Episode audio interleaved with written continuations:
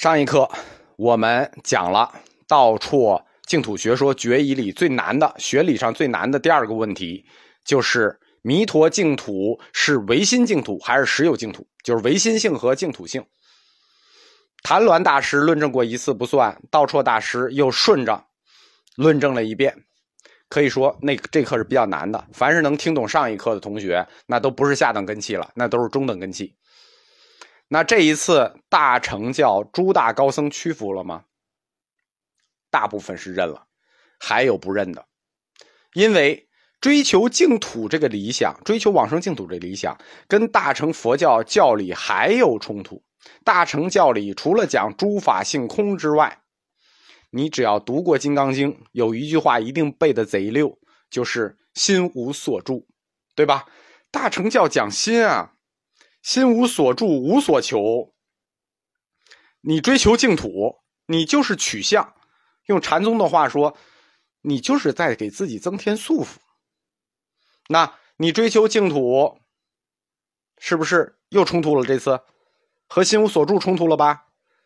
不幸的是，他们碰的是道绰。一般人要问这个问题，这个问题问的很聪明，一般人一定被这个问题堵住了，对吧？既然诸法性空，你追求什么？你追求那就取向了。西河道绰的学脉是从什么地儿发端的？他是从《大涅盘经》出身的，所以就是算你们倒霉。这个问题落到道绰大师手里，那反击反击的是干净利索，因为有经书原文啊。佛教通史三十多课的时候，我们就说了，中观学派是大乘，是大乘空宗。它还有第二阶段，它只是大乘的第一阶段，实际上还有好几个阶段大乘在学理上的发展，后面还有唯识。大涅盘经出现标志什么？标志着佛性论出来了。佛性论一出来，横扫佛教学界。佛性论本身还分两支，对吧？心性如来藏和佛性如来藏，那可以反击你的东西多了。道绰引用大涅盘经说，一切众生有两种爱，一种是善爱。一种是不善爱，我们凡夫追求的那叫不善爱，而菩萨追求的那叫善爱，对吧？你都是爱，怎么区别有区别的。老百姓，你凡夫俗子，你追求的那个喜爱啊，那都是不善爱，什么钱呀、女人啊。人菩萨追求的是什么？菩萨追求的是慈悲，是无畏，那都是善爱。净土诸相，那就是善爱。虽然取向亦不会被烦恼所束缚，你日常追求那些不善爱，你才会带来烦恼。那菩萨追求的善爱为什么会带来烦恼？那不可能。为什么不可能？因为净土诸相，对吧？它是无漏相，亦是佛法实相。就是你看着实有相，净土的，它实际就是诸法实相。净土诸相就等于诸法实相，就等于无漏相。追求无漏相，那谈什么取向，对吧？道绰大师很简单的几句话，就把剩下不服的人打倒了。你们书没读好，回家自己再看去。非常简单，直接 KO 了。所以，道绰大师在决疑的第二个问题上，净土是实有还是唯心？那分大小两个问题，可以说。以一敌众，完胜，啊，这个这个这个完胜是决定性的。道绰大师决疑的，就是他学说第二部分的第三个问题。决疑的第三个问题是什么呢？是净土的殊胜性问题。因为我们说了啊，净土有很多块，大面上一数，对吧？就八块，那它是否殊胜？净土殊胜性是否强于其他净土？这回他上一个论题论证的是。实有还是唯心？那实际上就肯定比唯心殊胜了，就唯心净土这个概念给灭掉了。为什么会引出第三个问题？决一会出现第三个问题，就是弥陀净土是否殊胜于其他净土？啊，这个问题我们可能一听觉得没什么好解释啊，对吧？弥陀净土我们开课就讲了，四十八大愿肯定要比其他净土殊胜，这个不是我们在前课里头本愿阶段早就有定论的事儿吗？怎么到道绰的时候，这都一百多年了，怎么又给翻出来了？又要决疑？因为这个决疑是有历史背景的，就是这个时候另一块净土的殊胜性在历史上被抬了起来。我们开始说过嘛，最开始风行的是弥勒净土，弥勒净土信仰，然后才是弥陀净土信仰。但这个时候，弥勒净土信仰又一次红了，这就是历史背景。我们说要用大佛学史观来看佛教发展阶段中的论题，到底是什么历史背景下提出来？关于弥陀净土比其他净土殊胜有所指，实际指的就是那个弥勒净土。这个问题被翻出来，第一是一个佛教界内部长期原因。因为弥勒净土从魏晋南北朝以来，它一直的影响力，客观的说，就比弥陀净土影响力大。就是一直就有这个，它就是就是就是也是一个一个大净土，影响力很大。同时，其他十方净土也各有信众，对吧？药师佛净土有没有信众？有啊，人不能说少就没有。弥勒净土它不光影响力大。当时最有名的高僧也是信奉弥勒净土的，比如说玄奘大师，大家都知道唐僧。那中国和尚要说排第一拔拔高了，那唐僧应该不能数第二了吧？玄奘大师那就信仰的是弥勒净土。还有呢，我们一说庐山慧远厉害，他师傅更厉害，弥天释道安，弥天释道安，玄奘大师这是不是最顶级的高僧？对吧？都信弥勒净土，并且。长安的这学派就是唯识法相宗正脉、慈恩宗、窥基一脉，这一支都是信弥勒净土的。这支在佛教学界里是属于什么呢？是属于佛教学界里的社科院，就是说这伙僧人是学理水平最高的唯识法相宗，相当于这一大波院士全信弥勒净土。那你说他的影响力大不大？包括后来，也大诗人白居易，那白居易也是信弥勒净土的。这就是这个论题的一个内因。佛教内长期弥勒净土就有一些这个拥护者。更重要的，这个时候要决议这个问题，是一个历史的关键点出现了，就是历史有一个关键时间出现了，就是政治因素。这个历史时期。就是说，可以说啊，如果没有这个关键的历史节点出现啊，到今天为止，我们如果说净土宗，肯定还是至少两个大宗，既有弥勒净土，又有弥陀净土。我们到时候得选，甚至有可能弥陀净土就没有了。我们今天信仰的净土是弥勒净土，恰恰是因为这个历史的关键点出现了，所以今天就剩下弥陀净土了。而弥勒佛净土呢？没有了，未来佛净土没有了，兜率天宫没人去了，大家都去西方极乐世界了。这个历史的节点就是中国出现了一位女皇帝武则天，时间恰巧在这个时候。武则天她老太太全名就我们老说武则天，武则天她的全名叫什么呢？她的全名叫做武周慈氏月古金轮圣神皇帝武则天，这才是她的全名。五州慈氏月古金轮圣神皇帝，这个封号用了多久呢？这个封号整整用了十年。武则天把持朝政二十年，是从公元六百八十四年到公元七百零四年，二十年把持朝政。十年的时候，就公元六百九十五年的时候，武则天正式改元了。就唐朝中间有一个，实际有一个一个其他朝代叫武周，改元加封号，那一年。公元六百九十五年，他的年号叫做正圣元年。正是什么？证明的正。圣什么？圣人的圣，就是证明我自己是圣人了。正圣元年，他证明自己是哪个圣人呢？是弥勒佛。想不到吧？因为你看他这个封号啊，五州慈氏月古金轮圣神皇帝。第一个五州，这是国号。第二个什么？慈氏，慈氏是谁？弥勒佛呀，一百三十一课，我们刚刚讲过，此事令一切世间不断示种，对吧？那他他自己就正圣了。武则天说：“我就是弥勒佛呀，我下生了。”在中国呢，我们佛教界有一个原则，就大家今天佛教界发生了很多事情啊，大家可能有点看不惯，其实没什么。这就是道安大师给我们提出来的一个原则，叫做“不依国主，则法事难立”。什么意思呢？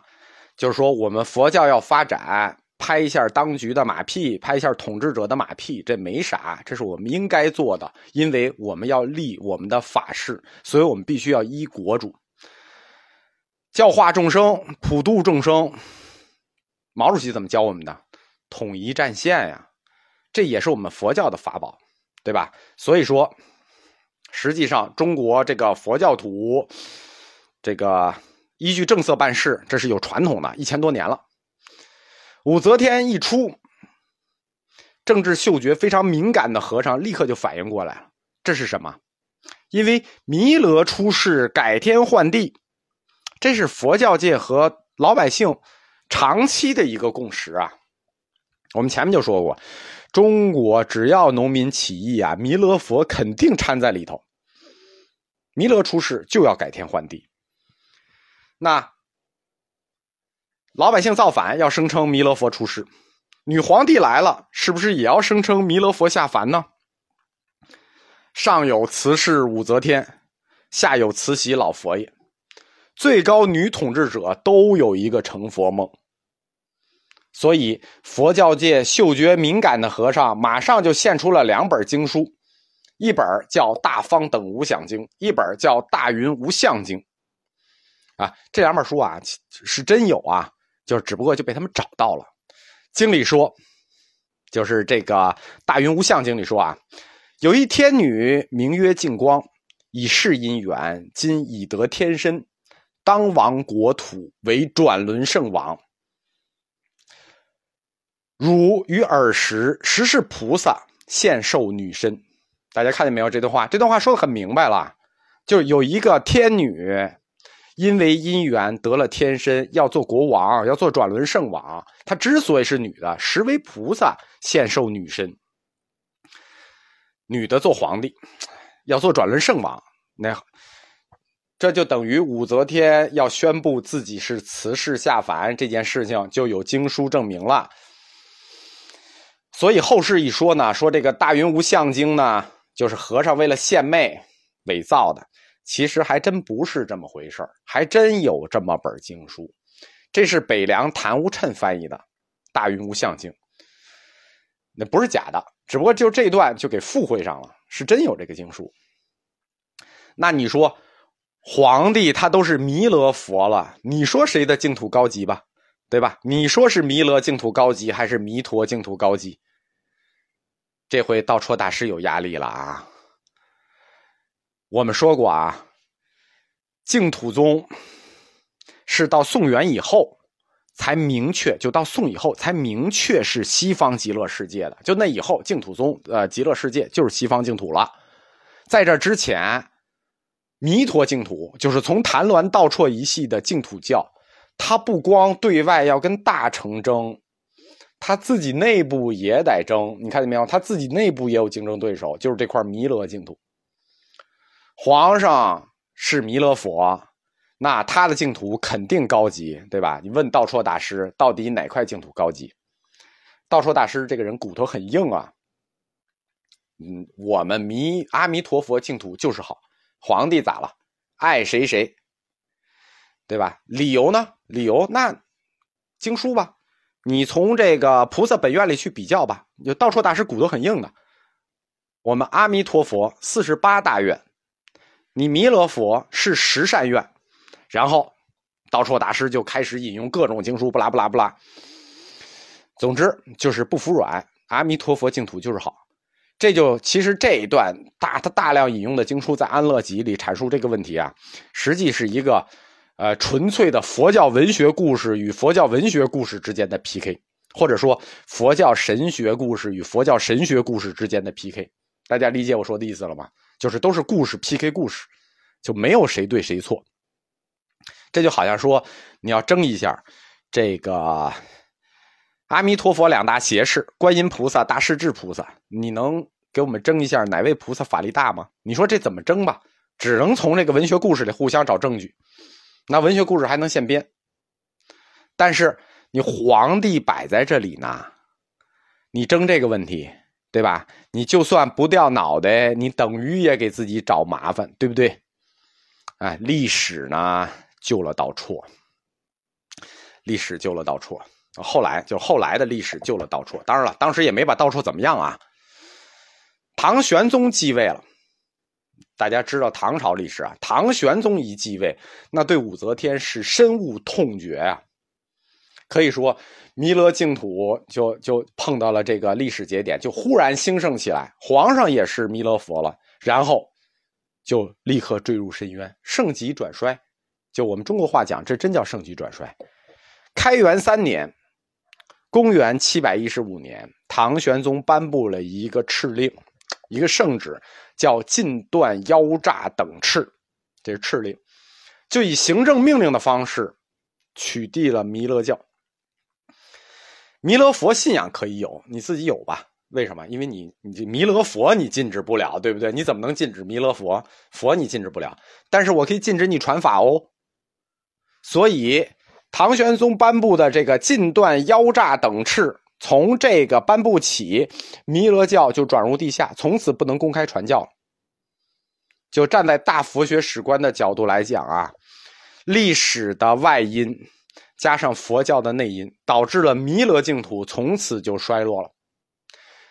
唐玄宗这个敕令颁布以后，弥勒信仰就是未来佛的这个信仰，就潜入了中国的民间，成为中国秘密结社的开始。这个如果有机会讲一下，非常有意思的一个东西，就是中国民间秘密结社是怎么发展起来的。弥勒信仰就等待着下一次的社会大动荡，它会再次浮出水面。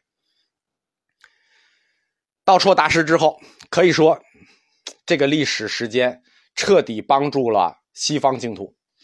从道绰大师以后，阿弥陀佛信仰或者说弥陀信仰。